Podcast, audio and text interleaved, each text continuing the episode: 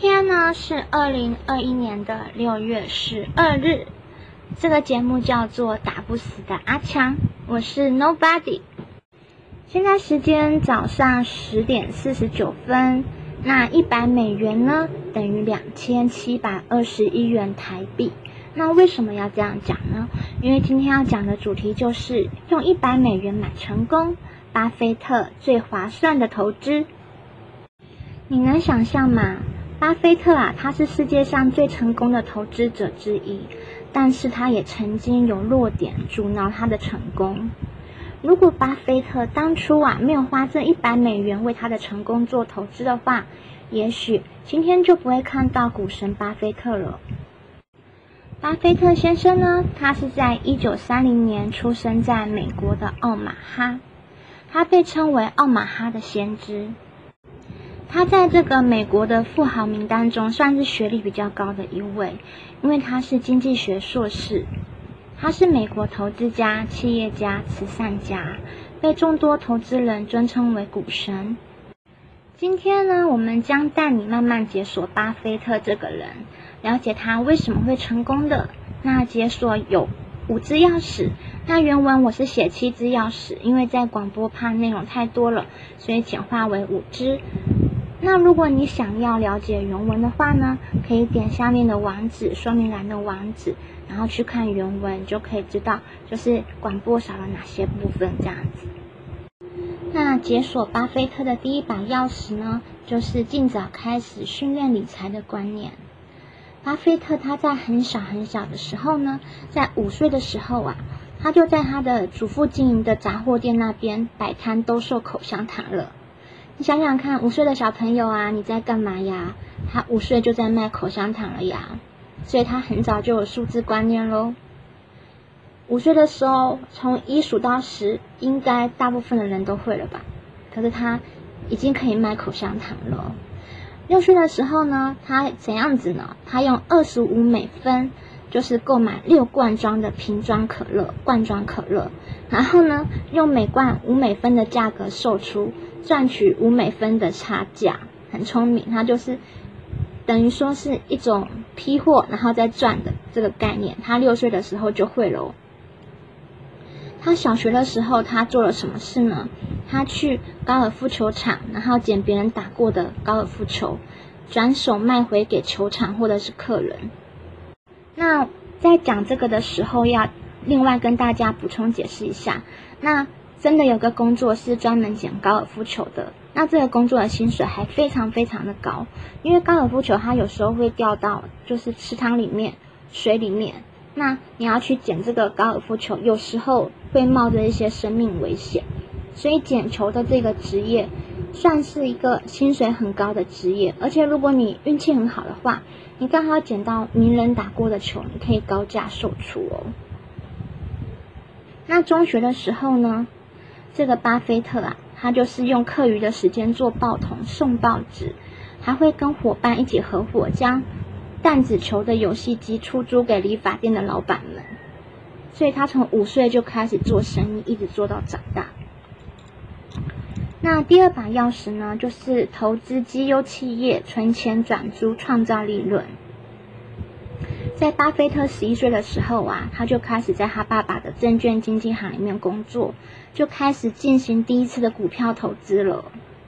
他以每股三十八元美元的价格呢买进一根优先股，在到达四十元的时候卖掉。可是呢，后来这个股价却一路上扬到两百美元，然后这让他当时就是哦惊觉到说。原来投资绩优型企业并长期持有股权的一个重要，就是不要那么快就卖掉。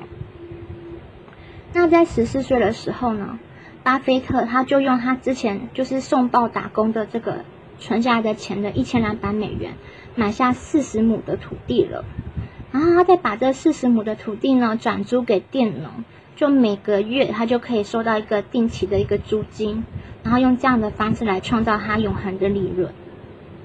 那第三把钥匙是我们从小就会的事情，但是巴菲特他做的更彻底。第三把钥匙就是追随偶像。巴菲特他在十九岁的时候，他取得商业管理学士的学位，然后在校期间呢，他阅他阅读了班杰明格兰的名著《智慧型投票》，智慧型股票投资人不是投票，投票是选举的事情。他又决定追随偶像的脚步啦，然后进入这个偶像任教的商学院就读，而且呢，他还在他偶像的课堂中取得了 A 加的成绩。这在这个，嗯，因为 Graham 他是比较严格的老师，所以在 Graham 的学生中。巴菲特是绝无仅有的高分。后来呢，巴菲特在毕业之后，就是要进入 Graham 创立的投资公司工作。原本 Graham 还拒绝他，可是他就是锲而不舍，然后就终于进入偶像的公司工作了。的经验呢，奠定他的理财观念，然后之后对他的投资有很大的帮助，也让他就是打下了这个股神的一个基础。那第四把钥匙呢？是寻找合作的伙伴。就是钱不够的话怎么办？就是你去找分母，哼 像唱歌的时候，就是找一些分母一起去唱歌。一九五六年的时候，巴菲特他第一个投资的合作事业——巴菲特联合有限公司呢，他自己他个人他只出资一百美元而已哦，他只出资一百美元担任一般合伙人。然后他邀请他的其中一位合伙人，那个合伙人是一个医生，那医生比较有钱嘛，他找这个医生呢，找十位医生同僚，各出一万美元的资本，成为有限合伙人。所以他找了十一个医生，各出一万美元，他自己只出一百美元，然后就成立了这个合伙企业有限公司——巴菲特合伙事业有限公司。所以这个人是多么聪明啊！他的分母找的是多么的好啊！那刚刚提到了一百美元，你会不会想说，那这就是我题目说的一百美元呢？其实不是的，第五把钥匙才是，就是成功来自于一百美元的划算投资。如果说呢，巴菲特有以上的成就都来自用一百美元投资的成果，你会相信吗？原来我们熟知的巴菲特啊，他在成名之前呢。有一个不足外人道的罩门，就是说，直到二十岁，他还不敢公开演讲，甚至不敢跟人说出自己的名字。在巴菲特他就读哥伦比亚商学院的期间呢，他在报纸上看到卡内基为大学生准备的公开演讲课程的广告，他原本想说这对他来说很有用，原本他已经准备好支票要购买课程了，可是，在付款之前，他犹豫了。因为他觉得蛮可怕的，就不敢上这个课。那在毕业之后呢？巴菲特回到父亲在奥马哈的证券公司担任销售员，问题还是存在。他对自己说：“我必须能够在人们面前讲话才可以。”然后他又再次注册卡内基的课程，但这一次呢，他直接面对面付了一百元的现金，强迫自己不要临阵脱逃。那在卡内基的课程当中，班上还有大概三十个人，都跟巴菲特一样很难说出自己的名字。他们持续每周一次十几个星期的训练，帮助彼此都能克服恐惧，张口说话。课程结束后，巴菲特就马上去了奥奥马哈大学教书，因为他知道，如果他不迅速在人们面前讲话的话，他就会回到他开始的地方。什么是开始的地方？就是说。他一开始不敢跟别人说话的那个处境，原来啊，最好的学习呢就是分享，因为他持续教所学的说话技巧呢，实践在周围的环境当中，这使得他勇于面对人群，并成为现今世界上最具影响力的人之一。可以说呢，这一百美元的投资，买下我们现在看到巴菲特身上所有的成功。巴菲特给我们的启示是：如果你身怀绝技却羞于与人分享，你将难以创造自己的影响力。如果你是销售人员，你希望人们听从你的建议；如果你是管理领导者，你需要他们在业务上面关注你。他说：无论你做什么，良善的沟通技巧都是非常重要的。真正重要的是能够让别人听从你的想法。那今天的主题已经讲解完啦，谢谢学习记录记录跟恩讯给我的留言啦。那现在我的想法就是不要再花时间贴链接给别人了。我想花多一点时间，就是专注在自己的内容上面的吸收，然后再把我脑袋的东西呢分享出来、讲出来之后，剩下的交给命运去决定好了。因为我不想再花时间在贴网址给别人这件事情上了。不知道你们有没有什么梦想呢？像巴菲特，他从小就是那么会做生意嘛，他一定有一个成为一个很好很好的。嗯，生意人、资本家的一个梦想吧。那我的梦想呢，就是有足够的条件成为一个善良的人。那什么是足够的条件呢？就是说有嗯稳定的经济能力的条件。那我现在因为收入不是很稳定，但是我之前收入稳定的时候，我每个月是会稳定的支出一笔钱作为慈善的用途。那有人的梦想呢，可能就是找到一个理想的伴侣吧。不管男生还女生，就是很多人都会梦想的这一块。那我最近在网络上看到一个留言，是别人留给别人的留言，就是说，没遇到双生火焰的人，真的无法理解遇到之后的发生的事情。就是双生火焰这这个名词是很后来很后来，我老的时候才听到有人在讲这个名词的。他说，如果你遇到双生火焰的话呢，整个人的能量会发生很多很大的转变，从思维到行为到意识都会发生很大的裂变，包含情绪的收敛沸腾，还有团聚的前兆一定是分离。就是说，如果你跟你的双生火焰，嗯，分离了，就是代表你们会团聚。我觉得这个还蛮奇怪的。为什么蛮奇怪的？就是说，难道说，嗯，就是比如说，很多很多爱情是不美满的，然后他们就是分手了，或是离婚的。然后分手或离婚的其中一方还爱着另外一方，那另外一方很可能没有感觉了，也很可能他还是有点感觉。那这样子的人都可以算是双生火焰吗？因为它的定义是说，双生火焰的人，就是你遇到你的双生火焰，会先跟他分开，然后才会跟他团聚，就觉得很奇怪。然后我在网络上在看的时候，他就说，你跟你的双生火焰不见得会相遇，甚至不见得会在一起，甚至你遇到了也不见得以后会在一起，这是这是什么鬼？所以呢，我不知道双生火焰这件事情是不是一种迷信，但是不管你跟谁在一起。你跟他在一起的时候，你在一个相处、付出的过程当中，对你就是一个成长了。不管不要纠结他是不是你的双生火焰，因为这会错过很多事情。有些人纠结对方是你的双生火焰，然后在对方离开了，还是一心一意要等待他回来，那这样就有点太奇怪了。因为一段感情是需要两个人去努力的嘛，不能够一个人就是认为是这个样子。那就觉得哦，另外一方好像也可以。比如说，就是一个很帅的帅哥，然后有个女粉丝看到这个帅哥，就是各方面都符合他自己内心的理想。像很久以前刘德华就是有个粉丝，就是很爱他，他爸爸还为了他去卖肾这件事情。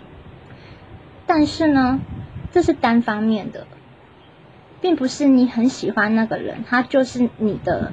就注定是你的，就是要看双方面的感受。如果你认为你很喜欢的那个人就注定是你的，那这个是太霸道了。因为这个这件事情是需要讨论跟交流的。那过于不及都是不好的呀。像是有些人他不知道是不是为了要迅速忘记上一段恋情，还是说他本身就是很快就有那个恋爱的基因什么的。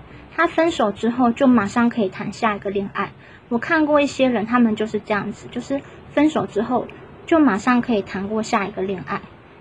那这样子的话就有点太奇怪了。为什么很奇怪呢？在我大学的时候呢，就是老师大学的时候的老师就会说到说，一个人他如果分手的时候，他很快就进入下一段恋情的话，代表这个人他的心理其实是有问题的。那个时候年轻的我，我觉得这种问题是不是说他没有经过疗伤期，然后就进入下一段恋情，所以这个人他是很有问题的，因为怎么可能你忘记一个人很快，然后就马上爱上另一个人，是不是这样子？所以才会被说是这个人的心理有问题呢？那直到我现在这么老了，我现在三十七岁了，我才发现说，就是说你跟一个人分手之后，一定要有留一段时间是，就是让自己沉淀下来的，因为。并不是说你放不下那一个人，并不是说你放不下那一个人，所以你需要这一段空窗期疗伤。这段期间不一定是让你疗伤用的，而是让你自我成长用的。就是在你离开离开一个人之后，其实不管你心里还有没有这个人，放不放得下他，最好你是放下了。可是后续你还有很多事情要做，就是自我成长的一个过程，就是你可以去。反省一下，你上一段恋情为什么会分开？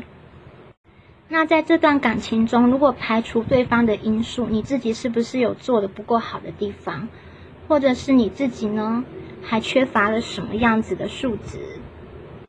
所以在跟上一段分开之后，你可能要去想办法去填补一下自己的某些素质。当你觉得自己够好，然后准备好之后呢？那如果有机会的话，再去展开下一段感情，而不是说你嗯跟一个人分手完毕没多久又去再爱另外一个，再爱另外一个，这样是真的很不对的事情。因为你看一个海绵，一个海绵它压下去的时候，它还需要一些时间才能够反弹回来嘛，对不对？但是我们人又不会像海绵那么快的反弹回来，但是你却做了海绵做不到的事情。那代表你整个身跟心都是没有准备好的状态之下，你就去再投入的话，这会对你自己、对别人都会伤害的更深。这个世界上有很多迷信，迷信太多了，我们姑且看看就好了。我们不可以把很多事情都归类在这些、归咎在这些迷信上面。像是你不可以把你的执着对某个人的执着说，那个人啊，一定就是我的双生火焰。我之所以跟他分手呢，是代表说我们未来还要再相聚啊，还要再永远在一起啊，所以我要等他回来。不可以有这样子的执着，不要用某种迷信来加强你的这个执着的观念，因为你的想法不一定是对方的想法。很可能对方在分手那一刻就已经跟你彻底说清楚了，只是你的内心还有没没办法愈合的那个坎，所以你就是把这个坎，就是看到了网络上有这样子的迷信，然后把它结合在一起，然后说服自己继续的固执下去。那另外有一些人呢，他就是真的是把爱情当做他人生很重要的目标。所以他们在做交友软体，然后跟人聊天的时候，他们就会认为说，你跟我聊天了，聊天就等于见面，或是聊天就等于加赖，聊天就等于说你未来就是我的女朋友，你未来就是我的男朋友。这个等号画的太快了，这个速食的感情画的太快了，这个线上的这种相亲画的太快了，这个等号画的太快了，这是很不健康的事情。因为网络上你对一个人有好感是很容易的，为什么？你想想看，我们每天见面的同事，每天见面的邻居，每天见面的朋友，你都不见得会喜欢他，那你为什么在网络上很容易去喜欢别人？因为你看不到那个人的缺点啊，你看不到他是怎样子的人，你只看到他或许长得颇可爱、颇帅，你就会觉得说，哦，他好像是我的菜，可是那是假的。但是现在这种交友软体实在是太多了，就是很多人就会认为说，交友软体出现互相对方打很高分的那个对象，就是对我有意思的对象，我就要跟他在一起。那不是那样子的。甚至有些人就是也是没有用任何交友软体，就是在脸书上面偶然看到你就觉得说这个人好像不错，我可以接受他，那我应该跟他加朋友。之类的，这样子其实都不是很健康的，因为你需要跟一个人有一个足够量的互动，你跟他有足够量的互动的话，才有可能产生友情，那友情之后才有可能产生感情。那我发现这个原因是在于，周围大部分的人都很害怕自己未来是孤单一个人一辈子的，每个人都很害怕未来自己是一个人度过的，就是独居老人什么的。很希望呢，未来会有一个人呢，跟自己是白头到老的那个样子，想象那个画面就会很幸福。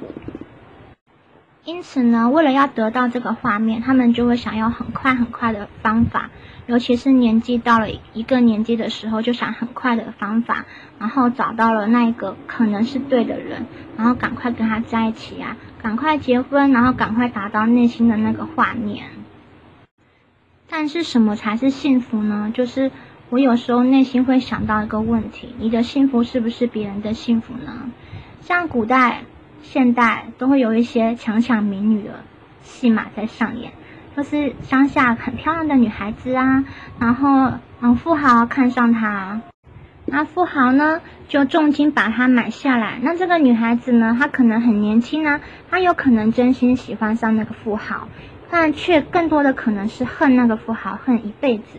所以你的幸福呢，不见得是别人的幸福啊。那这是用人类的观点来看待的。那如果用大自然的观点的话，我们的幸福呢，是不是这整一个地球生态的幸福呢？就是在我们现在看的话，其实我们每一个人啊，诞生下来的时候，我们都会制造好多垃圾，我们每天都会造好多业啊。在我们不知道或是知道的状况之下，在我们愿意或是不愿意的状况之下，我们都伤害了好多人、好多动物，造了好多坏事。有些时候是我们不知道的，有些时候是我们知道的。每一个人的生活都是这个样子。那不只是吃吃肉的人啊，吃素的人也是伤害很多生命啊。因为我们去看那个叶子啊，就是没有农药的叶子，我们把它采下来的时候。上面还要虫虫，虫虫还要洗掉，那不是也是伤害生命吗？所以人在活下来的过程中，有多么，嗯，有很多的地方是很不符合自然的，这是很吊诡的一件事情。怎么说？因为人原本应该是跟大自然和谐相处的一份子，可是人类出现之后，就一点一滴的破坏整个大自然，破坏整个生态。那越多人，就造成这个越多的生态失衡了。那所以，这个地球上有人类是对这个地球好还是不好呢？像是砍伐热带雨林、造那些树木啊、盖房子啊，或是那些嗯土地呀，然后放牧啊，那放牧的土地又变成沙漠，又要砍多，又要砍伐更多的雨林。那在这样子的状况之下，我们这些人类的存在呢，对这整个地球来说是好的吗？那我们再来看看现在的环境。现在我们这个全球的疫情大爆发，其实，在一百多年前呢，就是全球也是有肺炎爆发的耶，肺病爆发的。然后《废柴闯天关》啊，就是也有演啊，就是那个李国毅啊，他那个时候，他跟那个女主角啊，在前世的时候也是肺炎大爆发，然后女主角死翘翘，这是真实的事件。那时候国际也有肺炎大爆发。就是说，为什么我们每隔一段时间，像中世纪的时候就有鼠疫，鼠疫的时候全球死三分之一的人口，那这个时候，今年、去年到今年，或者是到明年这段期间呢，这这个新冠疫情呢，有嗯也也是有人预言说全球会死三分之一的人类，为什么会这个样子呢？那你有没有想过，说很多事情它其实是有一个大自然的一个原因的？为什么有些人明明接种了两次疫苗，还会染疫死翘翘呢？那接种疫苗跟不接种疫苗的话，差别在哪里？如果早晚都要死掉的话，如果接种了还是会死的话，如果打了第一剂没有办法打第二剂的话，如果结果都还一样的话，觉得这些事情的话，大家都是为有没有疫苗去吵架。当然，在某些状况来说，这很值得可以吵。为什么别的国家可以，我们国家没有？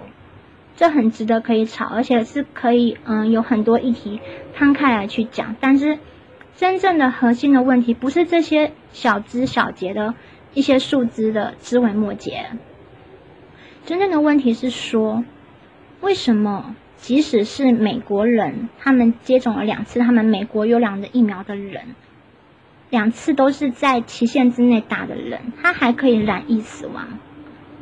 这代表说，其实某种宿命是人类无法控制的。就是当我们每个人在看自己的幸福的时候，我们如果再把眼光就是看得更远一点，看看全体的生态的幸福的时候，那。我们个人的幸福会不会跟生态的幸福有冲突呢？我现在当然不是说全部都能死光光最好，因为 因为现在我们人们已经那么科技那么文明了，只会做更多的脏乱对大自然，不会再做更好的事情了。我当然不会说这种话，只是说呢，这些事情的发生可以让我们思考很多很多的问题，像是我之前就在思考说。台湾没有死刑的问题，到底保护到了谁？不知道你赞不赞同台湾废死，然后让那些人可再教化呢？我不赞同，我是希望死刑的人一定要判死刑。那别人会觉得，哎，你是吃素的，怎么那么残忍？其实不是。如果这些应该判死刑的人不判死刑的话，对整个社会国家的成本很高，那是更残忍的。多少年迈的父母在法官上面哭说。他是不可教化的，他真的没有人性，他完全没有跟我们道歉，可是他对媒体说他道歉了，这样法官就相信他了。所以这是很荒谬的事情，你完全没有跟死者家属道歉，然后你在媒体前面哭，就等于你有教化，然后可被教化，然后代表你有道歉，就获得原谅了。其实，然后你你获得原谅之后，你出来又在杀人。然后又跟警察说：“反正我杀人也不会死。”这真的发生在我们台湾，而且不止一个人，好几个人都是因为反正我杀人，关一关就出来也不会死。那我为什么不杀人呢？那这样子的话，到底保护到了谁呢？因为废死的那些人，他是相信人性本善，但是他没有想过人性本善也本恶。人性是善恶两面都有的。今天我们看一个再善良的人，难道你心中从来没有出现过任何一丁一点的恶念吗？不可能。那如果一个很坏的人，难道你心中不曾出现一丁一点的善念吗？这件事情我还不知道呢。就是恶的人到底有没有一点善念，我还不知道呢。但是我们可以知道善恶它是共存的，只是你要把哪一个放在你主要的人格的位置上面。那今天那个人他控制不了他心中的那个恶，而去伤害许多善的人，然后恶的人又没办法死，善的人只能一直死的话，这整个社会的成本就变成说负担很大。善的人越来越少，恶的人越来越多，而且善的人还可能会转换本性变成恶的人。就是当你可能家人被杀害之后，你可能想要变得，一些漫画就会说你想要变得更强，所以你就加入了反方，反方，然后你就潜伏在里面，然后伺机要报仇，然后就在对方很信任你，把你当成亲信的时候，就一刀把他砍了。就是漫画里会这样子演。这是真的有可能会发生，因为任何的故事改编都是基于现实，所以这个社会这个法律其实在鼓励坏人诞生的法律，这是不对的，坏人一定要死掉。而且在现在我们疫情那么困难的状况之下，我们政府要花很多的钱去纾困的状况之下，我们不应该再花钱养这些坏人，一定要让坏人就去处死。就是在这个期间，真的很希望如果。这个声音，如果全球有人听得到的话，全球的执政者应该在这个疫情严重、大家生活很困难的时间，把全球这些坏人处死，真的要处死他们，因为他们第一个不可以再浪费国家纳税人的粮食了，第二个就是说，他们出来仍然是坏人，就就不要再浪费多余的社会成本去照顾他们。然后相信他们会改了，因为他们出来后还是会伤害更多的人，制造更多的眼泪。那不知道你心中的梦想是什么呢？虽然我是在谈梦想。我曾经曾经在很久很久之前，曾经很想要当过一个政治人物、政治家之类的，后来发现很不适合，因为我没有办法去面对那种天天有人要找你吵架的那种环境，而且如果天天都是用政治家的脑袋去说话的话，你的某些本性一定会改变，还不如退出来看得更清楚。可是当你退出来之后呢？你好像也没有办法，没有能力去决定任何事情。那如果在这个世界上有一个制度是可以让一些人，他偶尔可以出来，就是对政治发表一下意见，那这些意见是可以采纳的话，那该多好。可是现在全球的政治还是被控制在少数精英的手上，那我们这些外面的人都永远没有办法沾上边的。我很希望有一天我能够成为某种程度有影响力的人，这样或许某种情况之下可以影响一些政治的决策。但是呢，还是觉得不要从政会比较好，因为从政就很容易脏掉了。你是白的也会被成，你是白的也会被洗成是黑的。我的梦想大概是看到更多更多很好的人出来领导这个大环境。然后那些很好的人，他们本身就是有头脑、有脑袋，然后真正可以做一个收支平衡的决策，然后可以利益社会大众的决策的领导者。为什么会特别强调收支平衡？因为很多的采购案啊，它都是可以让采购人员赚一笔啊，然后或者是私下可以收受一笔费用。那如果呢？像我之前讲的，如果那个透明的捐透明的捐款平台它可以成立的话呢，一切的支出都是透明的，我们可以看到我们每分钱被你们花在什么样的地方的时候呢，看他们还敢不敢乱花钱喽。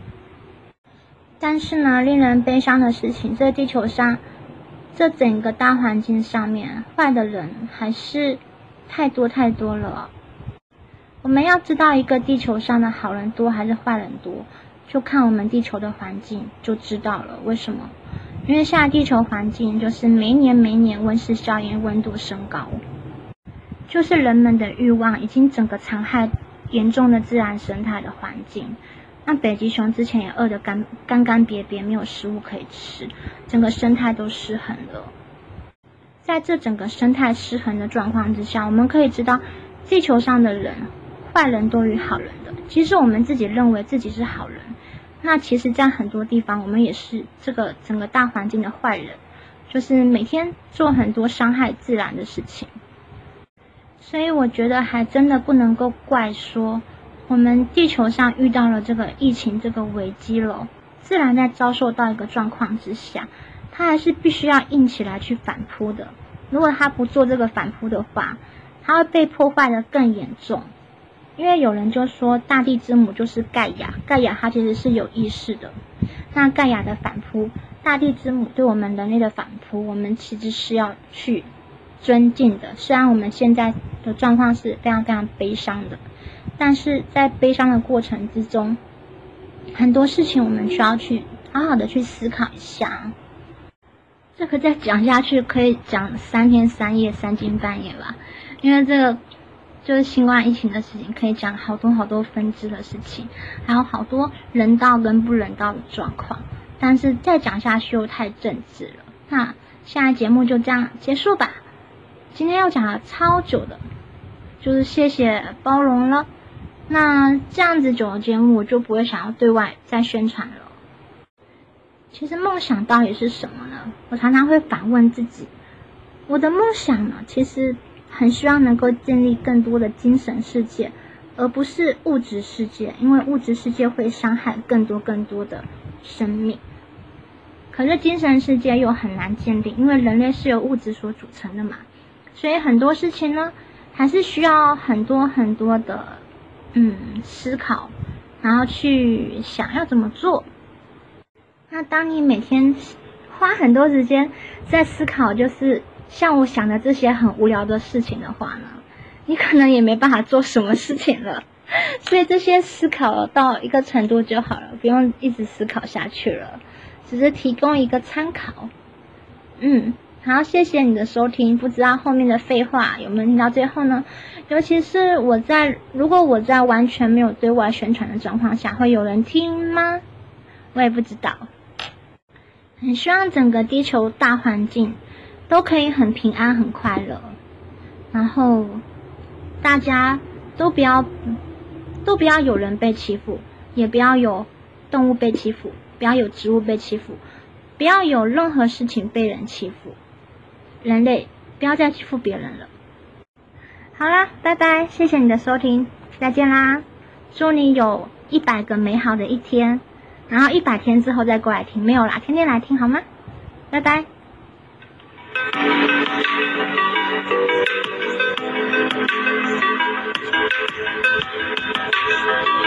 you.